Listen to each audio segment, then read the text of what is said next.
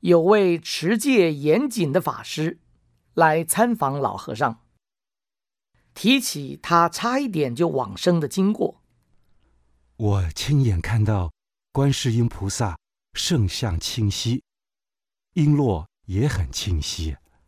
老和尚笑笑说：“真的吗？哪里有什么菩萨？有佛菩萨，有净土，是法师讲经说法，向那些人讲的，让他们有个依靠。但佛经上说，若一日，若二日，若七日，若依着做，那佛一定来接引。但入不吃不睡，不要七日，4、5日就够了。临终时不要存有要见菩萨设像的心，求来的不见得是正确的，那是不可靠的。要无所求的静心念佛，从心里面自然出现的才是真的。”老和尚鼓励这位法师实相念佛，不要事相念佛。老和尚接着又说：“看你行持到哪个程度，跟你说一些话。临终时要无所挂碍才能往生，要度众生也是一个执着，一个挂碍。法师，你最好不要执着这些学生还不会讲戒，这样还有挂碍，往生会有障碍。”唐宋时代佛法很兴盛，而现在佛法衰微，我很担心戒律方面没有法师传承下去。有的人不懂，才会说佛法衰微，其实还没到那个时候。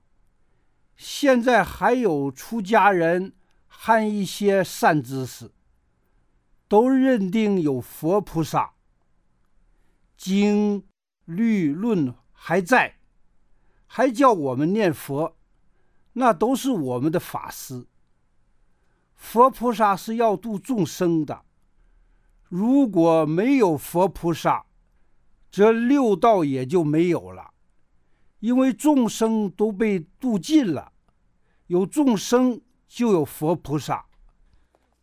请问我的生命还有多久？应该如何培养僧才来弘扬戒律？这个肉体是你的生命吗？你应该发大愿，不要说要活多久。度众生是要愿力去执行，像观音、普贤菩萨也是。但临终独应舍，要放下这个臭皮囊。心是心，不管这个身子变成圆的或扁的，不要惦记着它，不要说得到什么。如果有所得，那就还不是。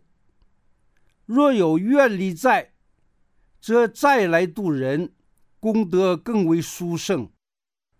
愿力是放在心上的，我的愿是快快回去换个新的肉体，再来度众生。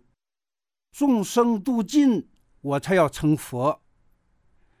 每个佛菩萨都是依他的愿而修成的。我也是有这个愿才留下来，否则我早就死了。我只是担心戒律后继无人，如何培养弘扬律法的僧才，这是我最大的目的。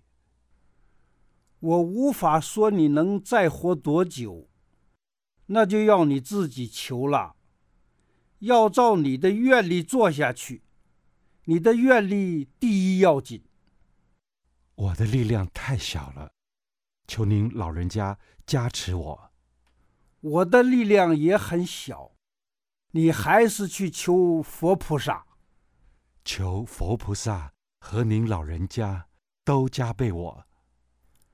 知道的人参一句就能进入佛地，不是像今天说那么多话，出家人还能体会一些，而那些在家人也只是听听而已。